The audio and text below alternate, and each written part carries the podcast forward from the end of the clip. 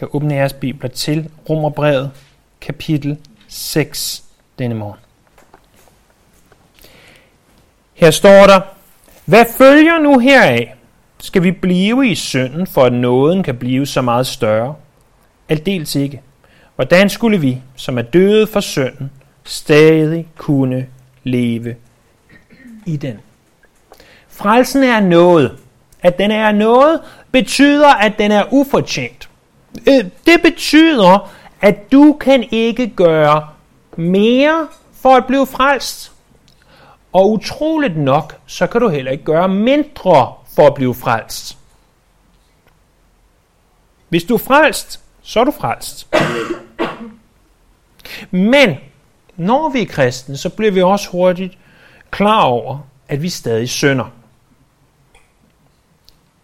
Men forhåbentlig er du også klar over, at hver gang du synder som kristen, så udøser Gud igen sin nåde over dig og siger, det er du også tilgivet. Det får Paulus til at stoppe op her ved kapitel 6 og stille et ganske væsentligt spørgsmål. Øh, som vi skal se, så lyder spørgsmålet, skal vi blive i synden for at nåden kan blive større? Og, og svaret på det spørgsmål kommer i vers 2. Det kan vi ikke, fordi vi er døde fra synden. Vi vil ikke kunne leve i synd som kristne. Og det er egentlig i, i grove træk, hvad kapitel 6 handler om. At vi er døde for synden. Det er en forklaring af, hvad det betyder, og hvad det indebærer, og, og hvad vi skal forstå ved, at vi er døde for synden. Det er ikke nemt at forstå. Men når vi forstår det, så letter det vores hjerter. Så priser vi ham. Så ser vi, at det hele er noget. Der er for det første et vigtigt spørgsmål. Det er det, vi ser i vers 1. Paulus siger, hvad følger nu heraf? Skal vi blive i synden, for at nåden kan blive så meget større? Hvis vi husker tilbage til kapitel 5, så sluttede han sådan her. Men lov, det er fra kapitel 5, vers 20. Men loven kom til, for at faldet skulle blive større. Og blev synden større, er nåden blevet så meget desto større, for at nåden ligesom synden har hersket i og med døden, skal herske ved retfærdighed til evigt liv ved Jesus Kristus, vor Herre. Med andre ord, det som Paulus har sagt er, nåden er så kæmpestor, nåden regerer, nåden er størst, nåden er bedst, nåden er så meget større end synden. Og, og hver gang du synder, så giver det Gud ære, at han kan tilgive din synd. Så du går rundt som en kristen og kommer til at gøre noget, som du godt ved, det burde du ikke gøre, og du siger, Gud tilgiv mig, og Gud han tilgiver dig. Og, og så ser hele skabningen, ej hvor er du stor Gud, at, at de her mennesker, øh, som du har frelst, og som alligevel gør ting, de ikke skal, dem bliver du ved med at tilgive, og så får Gud, som modtager Gud ære. Aha, siger nogen. Betyder det, at hvis jeg synder meget, så får Gud meget ære? Og, og det vil sige, hvis Gud får meget ære, øh, det er jo godt for ham så er det derfor godt, at jeg synder meget. Øh, det var der faktisk en russisk munk, der hed Rasputin, som argumenterede for. Øh, han har naturligvis ikke været en kristen, men han var munk. Og han sagde, jo mere jeg synder, jo mere ære får Gud, så lad os synde for fuld hammer. Lad os gøre alt det forfærdelige, som vi kan, fordi det må jo ære Gud. Og, og så kan vi godt sidde og tænke, det er jo helt vanvittigt. Det ved vi jo godt. Uanset hvem vi er, og uanset hvor længe vi har været i troen, så kan vi jo godt regne ud, at vi skal ikke være som Rasputin. Vi skal ikke tænke, lad mig synde en masse, for så får Gud mere ære. Det, det burde vi, hvis vi har været i kirke, øh, bare et vist håndfuld gange godt vide, at det hænger ikke sammen. Men har du nogensinde tænkt, i det du er i gang med at synde, det går nok. Sønder jeg i dag? så bliver tilgivet i morgen. Det er faktisk det, som Paulus han adresserer her. Han siger, skal vi blive i synden, for at nåden kan blive større? Hvad hvis vi synder og tænker, det går nok, Gud tilgiver mig i morgen, og han vil, hvis du er en kristen, tilgive dig i morgen. Men det er den tankegang, vi skal væk fra, siger Paulus. Er det virkelig, hvad Gud ønsker, at vi skal synde mere, for at han kan få mere ære? Svaret kommer som den anden ting, vi skal se. Et ganske klart svar i vers 2. Han siger, aldeles ikke. Aldeles ikke. Det, det er ganske klart svar. Det er det stærkeste nej, man på det græske sprog kunne give. Og, og selvom det ikke vil være en direkte oversættelse, så har forskellige bibeloversættelser valgt at oversætte det med Gud forbyde det. Fordi det kan simpelthen ikke lade sig gøre. Paulus han, han bruger det her udtryk aldeles ikke, eller Gud forbyde det. 15 gange, eller det bruges 15 gange i det græske nye testamente. Heraf bruger Paulus det de 10 gange i Romerbrevet. Han bliver ved med i Romerbrevet at sige, aldeles ikke, aldeles ikke, aldeles ikke, aldeles ikke. For han opstiller de her spørgsmål, som han stiller og siger, kunne det her være? Og så svarer han, aldeles ikke. Paulus er ikke den eneste, der gør det klart, at vi skal ikke forvrænge noget. Vi skal ikke tro, at vi bare kan blive ved med at sønde og gøre, som det passer os. Både Peter og Jesu halvbror Judas, de understreger det også. 1. Peter kapitel 2, vers 16. I er jo frie, ikke til at bruge friheden som et dække for ondskab, men som Guds trælle. Og Judas vers 4, for der er snedet så nogle mennesker ind, som der allerede for længe siden var skrevet om, at de skulle rammes af denne dom. De er ugudelige, de misbruger Guds nåde til tøjløshed og fornægter den eneste hersker og herre, nemlig Jesus Kristus. Så Paulus stiller det her hypotetiske spørgsmål. Skal vi synde, for at nåden kan blive større? Og svarer ganske klart, nej. Men han lader ikke bare blive ved det. Det kunne han jo teoretisk set godt. Han forklarer sig også. Og, og det er den, den tredje og egentlig sidste ting, vi skal se på. Men den sidste ting er noget længere end de to første.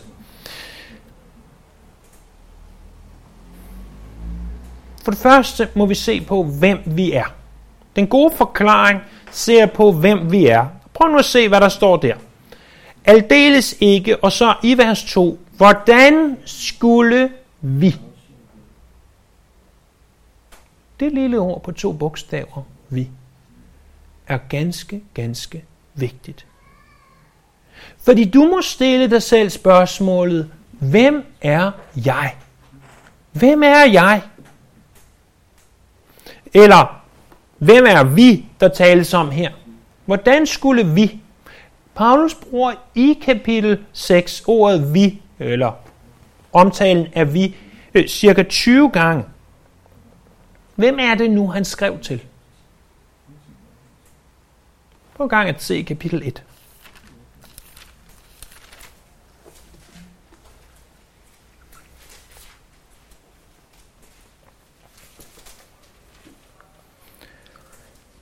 vers 7. Prøv at bemærke for det første, hvad der står, og for det andet, hvad der ikke står. Der står til alle Guds elskede i Rom, som er kaldet til at være hellige. Hvad står der? Der står der til alle Guds elskede i Rom, som er kaldet til at være hellige. Bemærk så, hvad der ikke står. Der står ikke, det her brev er skrevet til de superkristne, til dem, som har været på bibelskole, til dem, som øh, beder 45 minutter hver morgen, inden de læser 25 kapitler af Bibelen. Øh, brevet er skrevet kun til jer. Alle os andre øh, normale mennesker, som, som ikke gør de her ting, det gælder ikke os. Sådan, sådan er brevet ikke skrevet. Brevet er skrevet til alle Guds elskede i Rom. Det er alle de kristne. Det er ikke bare nogen af dem, det er dem alle. Og når han siger i kapitel 6, hvordan skulle vi, så mener han, hvordan skulle vi, altså mig Paulus, Og, og dem, som måske har brevet med, Fibe, eller Føbe, som hun hedder, hvordan, hvordan skulle hun? Og, og, og hvordan, skulle, hvordan skulle I, der er i Rom, hvordan skulle I, hver og en af jer, fra den yngste kristne til den ældste kristne, hvordan skulle vi?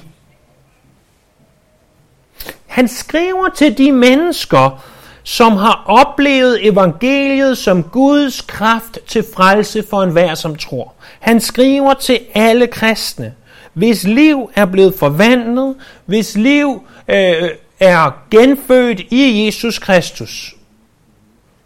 Og når du begynder at forstå, hvem du er som kristen, så vil du også forstå, det her hænger ikke sammen.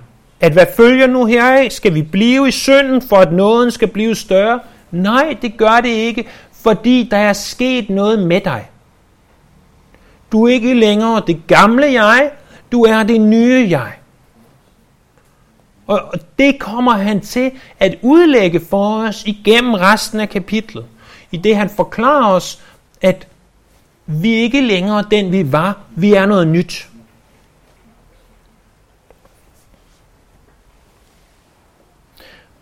Prøv en gang at finde Efeserbrevet kapitel 1. Efeserbrevet kapitel 1, vers 3-14 adresserer det her. Og her til morgen slår jeg op, hvornår vi gennemgik Efeserbrevet kapitel 1. Det er næsten 10 år siden. Det var i 2011 på, jeg kan ikke huske om det var tirsdag eller onsdag dengang, men, men det, er, det er så mange år siden, at vi gennemgik de her vers. Vi brugte ikke mindre end, end syv øh, tirsdag eller onsdag på at gennemgå de her vers, fordi de er så pakket med teologi og med vigtige sandheder om, hvem vi er som kristne. Så når jeg hen over de næste fem minutter eller så vil læse dem for jer og fremtrække nogle ganske få sandheder, så gør jeg ikke afsnittet øh, den hyldest og ære, som det burde have. Så hvis du vil vide mere, så lyt til de syv bibelstudier. Og et af dem to over 61 minutter, så, så det er noget, man skal sætte tid af til, men det er det værd, for det er så fantastisk, det der står her. Men prøv at høre, i det du lytter til fra Efeserne kapitel 1, vers 3-14, hvem vi er som kristne. Der står her, Lovet være Gud, vor Herre Jesu Kristi Fader, som i Kristus har, og her ser vi det første, velsignet os med alle himlens åndelige velsignelse. Som kristen er du velsignet med alle himlens åndelige velsignelse. Vers 4. For før verden blev grundlagt, har Gud i ham udvalgt os til at stå hellige og uden fejl for hans ansigt i kærlighed. Vi er for det andet udvalgt af ham til at stå som hellige og uden fejl. Vers 5. I sin gode vilje forudbestemte han os til barnekår hos sig ved Jesus Kristus. Vi er forudbestemt til barnekår. Vers 6. Til lov og pris for hans nådes herlighed, som han har skænket os i sin elskede søn. I ham har vi forløsning ved hans blod, tilgivelse for vores sønder ved Guds rige nåde. Vi er tilgivet, vers 7. Vi har forløsning, vers 7. Vers 8. Den gav han os i rigt mål med al visdom og indsigt ved at lade os kende sin viljes hemmelighed ud fra den gode beslutning, han selv forud havde fattet om den frelsesplan for tidernes fylde at sammenfatte alt i Kristus, både det himmelske og det jordiske. Prøv at se vers 11. I ham har vi også fået del i arv. Vi har en arv. Vi som var forudbestemt til ved Guds beslutning for han gennemfører alt ved sin viljes fortsæt. Vers 12. Så at vi kan blive til lov og pris for hans herlighed, vi som allerede forud havde sat vort håb til Kristus. Vers 13. I ham blev også I, da I hørte sandhedens ord, evangelium jeres frelse, i ham blev også I, da I kom til tro, besejlet med forjættelsens hellige ånd, som er pantet på vor arv, indtil forløsningen kommer for hans ejendomsfolk, til lov og pris for hans herlighed. Øh, prøv at bemærke der i de sidste to vers. I ham blev også I, da I hørte. I ham kom I til tro. Og hvad blev vi? Vi blev forsejlet med hans hellige ånd. det er bare nogle af de ting, der kan siges om den kristne. At han elsker os, at han har udvalgt os, at han har tilgivet os, at han har forsejlet os. Og når du begynder at indse, at du er en kongesøn, og det gælder jo også jer kvinder, en kongesøn, så øh, bliver tingene helt anderledes. Jeg tilhører den himmelske Gud. Jeg har en arv i himlen, der venter på mig. Jeg er, øh, som Paulus skriver andet sted, en helt ny skabning. Eller jeg er korsfæstet med Kristus. Det er ikke længere mig, der lever, men Kristus lever i mig. Når, når vi ser de ting, når vi begynder at forstå, at alt det gamle er væk, se noget nyt er blevet til, så er det, vi begynder at forstå, vi kan ikke leve i synden. Det er ganske simpelt umuligt. Derfor siger Paulus i Romerbrevet kapitel 6, hvordan skulle vi, hvordan skulle vi, som kalder os kristne, hvordan skulle vi, som er noget nyt, hvordan skulle vi, som ikke længere er os selv, men som er i ham, hvordan skulle vi gøre det her?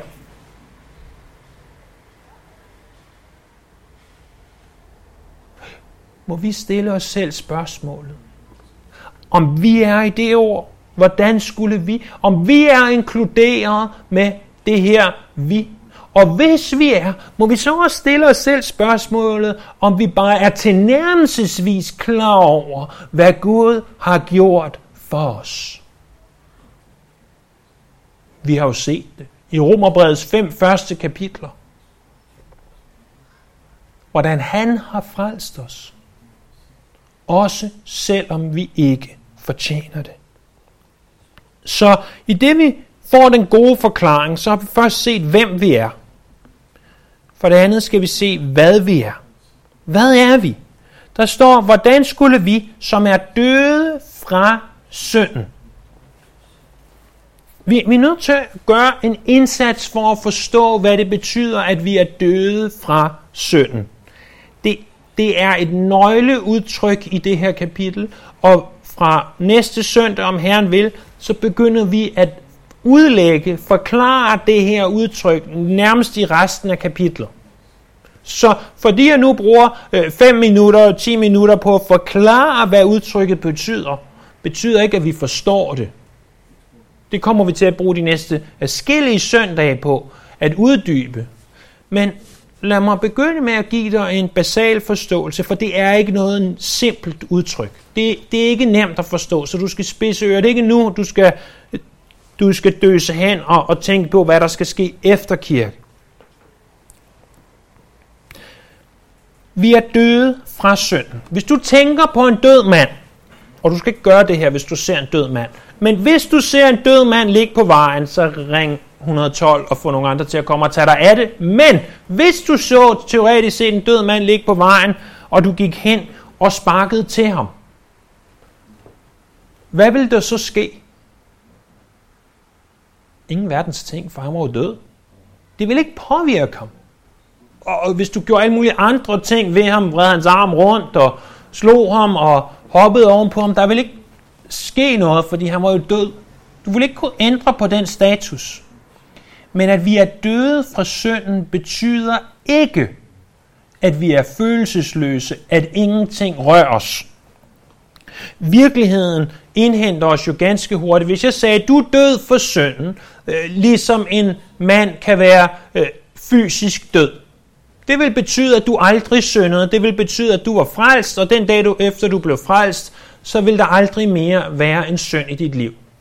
Men jeg går ud fra, at for dig som for mig, at det ikke er realiteten. Det er ikke det, vi oplever. Det er ikke det, vi ser. Så hvad er forklaringen så? Jo, prøv at se med mig, at vi ser udtrykket i vers 2 i Romerbrevet kapitel 6. Hvordan skulle vi, som er døde fra synden, stadig kunne leve i den? Men så ser vi den også nede i vers 10. For den død, han, og det taler om Jesus, han døde, døde han fra synden en gang for alle. I vers 10, der bruges udtrykket, at han døde fra synden om Jesus. ganske som vi døde for synden. Jeg håber, vi kan blive enige om, at Jesus aldrig syndede. Så i det, han døde fra synden, så var det ikke, at han døde i forhold til, at han nu stoppede med at synde.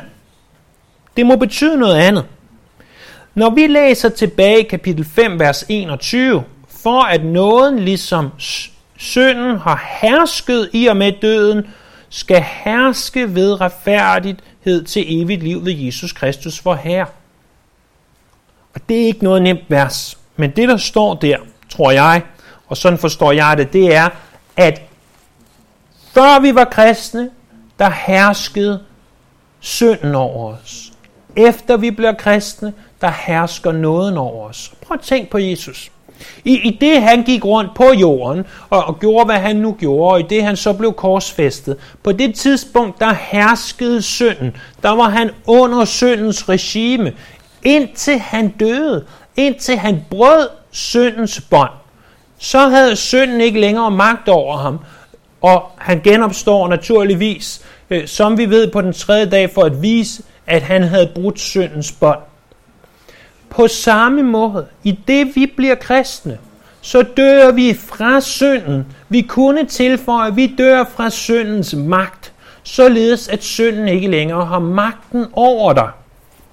Øh, vi kunne sige det sådan her, at som før kristne, der kunne vi ganske simpelt ikke lade være med at synde. At uanset hvad vi, hvordan vi prøvede, hvordan vi gjorde, så syndede vi.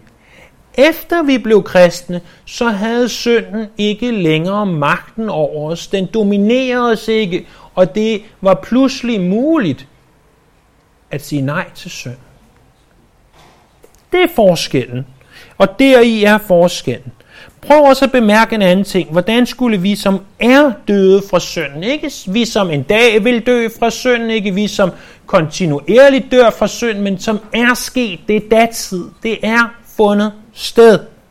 Hvordan skulle vi kunne leve i den? Den tredje og sidste ting, vi ser under det her, den her øh, gode forklaring, det er, hvordan skal vi så være?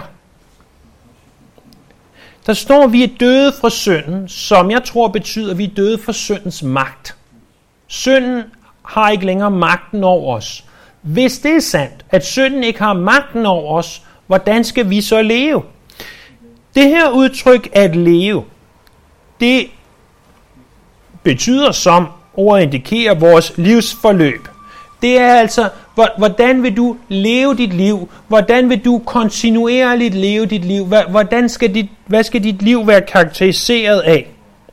Han siger, hvis synden ikke har magten over os, hvad kommer det til at betyde for vores liv? Jamen det kommer til at betyde, at hvis du er en kristen, så kommer du ikke til at leve i kontinuerlig synd.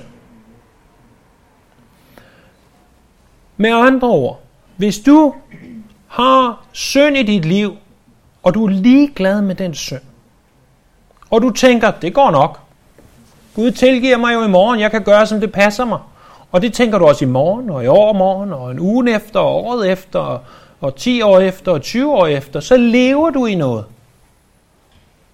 Den kristne lever ikke i synd, og det er ikke kun Paulus, der siger det. Johannes han slår det ganske fast i 1. Johannes kapitel 3, vers 9. En hver, som er født af Gud, gør ikke synd, for Guds sæd bliver i ham.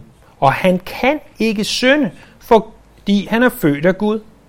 I Kolossenserbrevet kapitel 3, vers 3 understreger Paulus det også igen. I er jo døde. Jeres liv er skjult med Kristus i Gud. Og i 2. Korintherbrev kapitel 5, vers 17. Er nogen i Kristus, er han en ny skabning. Det gamle er forbi, noget nyt er blevet til. At alle mennesker stadig synder, det fremgår ganske klart af punkt 1, vores erfaring, punkt 2 af Romerbrevet kapitel 7. Men den kristne har ikke en livsstil karakteriseret af synd. Vi har en livsstil karakteriseret af nåden. Desværre er det sådan, at selvom vi er døde fra synden, selvom vi egentlig er frigjort fra synden, så lader vi os tit stadigvæk bestemme af den.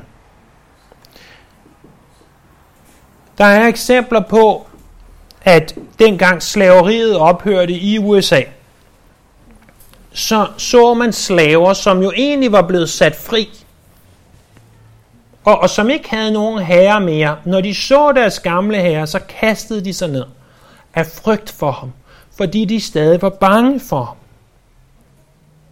Han var frigjort, men han glemte det. Man prøver en anden illustration. Hvis du nogensinde har kørt på den tyske motorvej, så ved du, at der på den tyske motorvej er strækninger, hvor der er fri hastighed. Og det er jo for det første indimellem ganske farligt, men for det andet ganske øh, sjovt, hvis man godt kan lide fart, og ganske praktisk, hvis man gerne vil hurtigt frem.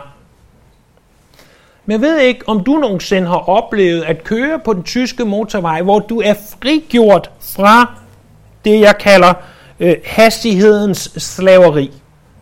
Herhjemme, hvor man må køre 90 og 110, og nogle gange i meget særlige tilfælde langt, langt ude på landet, hvor vi alligevel aldrig kommer 130. Men der, der kan du køre så hurtigt, som din bil kan.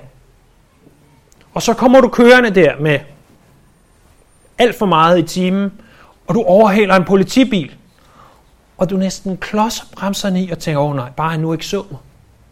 Fordi din tankegang er stadigvæk underlagt hastighedens slaveri. Du tænker, jeg kører alt for hurtigt, der er en politibil, åh oh, nej, bare jeg nu ikke har gjort noget galt.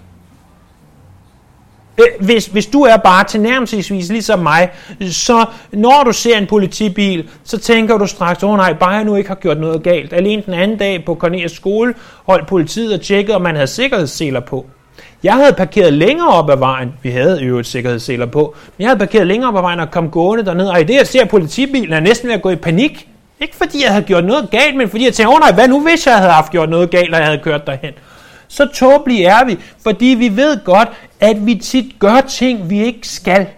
Så at hvis vi kører på den tyske øh, autobahn og kører lynhurtigt udenom en politibil, så er politibilen jo ligeglad, for du er sat fri af hastighedens tyranni. Af hastighedens slaveri.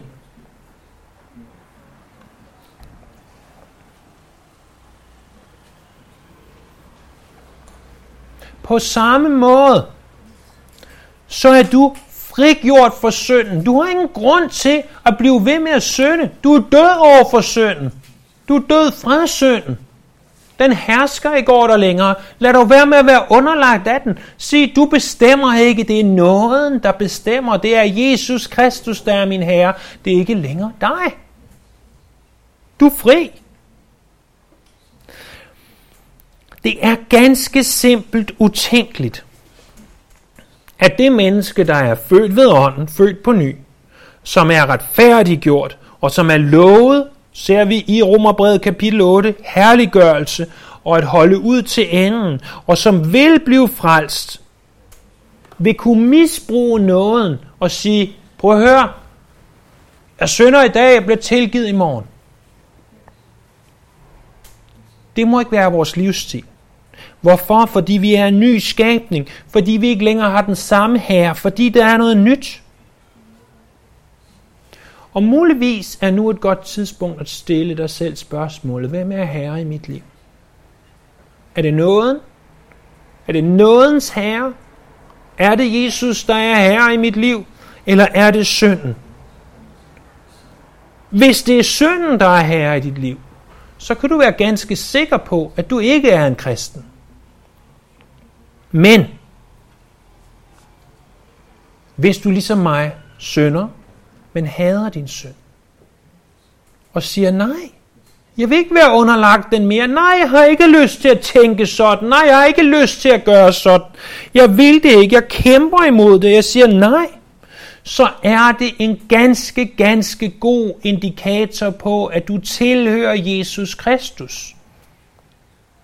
Fordi der er noget modstridende, at du er på den ene side en ny skabning, men du husker på din gamle herre, du husker på synden, og du siger, jeg vil dig ikke mere. Og i korte øjeblikke, der går du til din gamle herre, og du er bange for ham og kaster dig ned for ham. Men så ser du din nye herre, og så rejser du dig op igen. Og så siger du, nå nej, jeg har en ny herre, og det er dig, Jesus Kristus. Og det her, det er jo endnu en byggesten i det, som vi fra kapitel 5 begyndte at tale om. Nemlig, at når vi er frelst, så kan vi være sikre på, at vi beholder den frelse, at vi mister den ikke. Det er egentlig det, som både kapitel 5, 6, 7 og 8 handler om. At hvis vi er kristne, er vi døde fra synden, og vi er levende for Gud. Der var en, der kom til James Montgomery Boys, øh, den her kendte pastor fra 10th Presbyterian Church i Philadelphia, efter han havde prædiket over vers 1 og 2, og sagde til ham, åh, øh, Pastor Boys, jeg synes, det var så svært at forstå det her. Kan du ikke, kan du ikke gentage prædiken næste søndag? Og, og selvom det naturligvis havde været relativt nemt for ham at gøre, øh, så sagde han, jo, men jeg gør det på en lidt anden måde, end du tænker. Jeg gentager den ved at gentage den, som Paulus gentog den, nemlig ved at gennemgå vers 3. For så får vi det igen. Og i vers 4, så hører vi det igen. Og i vers 5, så hører vi det igen. Og, og vi kommer til, ligesom vi har fået ordet retfærdiggørelse og betydningen af, at vi er retfærdiggjorte, øh, banket ind i vores hoveder hen over det sidste øh, halvandet års tid, så vil vi forhåbentlig få det her ind fra så mange forskellige vinkler, så vi til sidst begynder at forstå en fli af, hvad det vil sige, at vi er døde fra synd. Lad os bede. Himmelske far, skaber Gud. Jeg ved godt, at hvis vi lagde vores hjerner på hylden, inden vi kom til kirke i dag, så, så vil vi have rigtig svært ved at forstå det her. her. Jeg vil også sige, at hvis vi ikke er født på ny og kom i kirke i dag, så vil vi også have rigtig svært ved at forstå det her. Men vi beder Herre, at du vil hjælpe os til at se, hvad du har at sige til os og forstå det her. At du vil applicere det til vores hjerter, så at vi må elske dig mere, i det vi ser, hvor meget du elsker os. Vi priser dit navn, og vi ærer dig. Amen.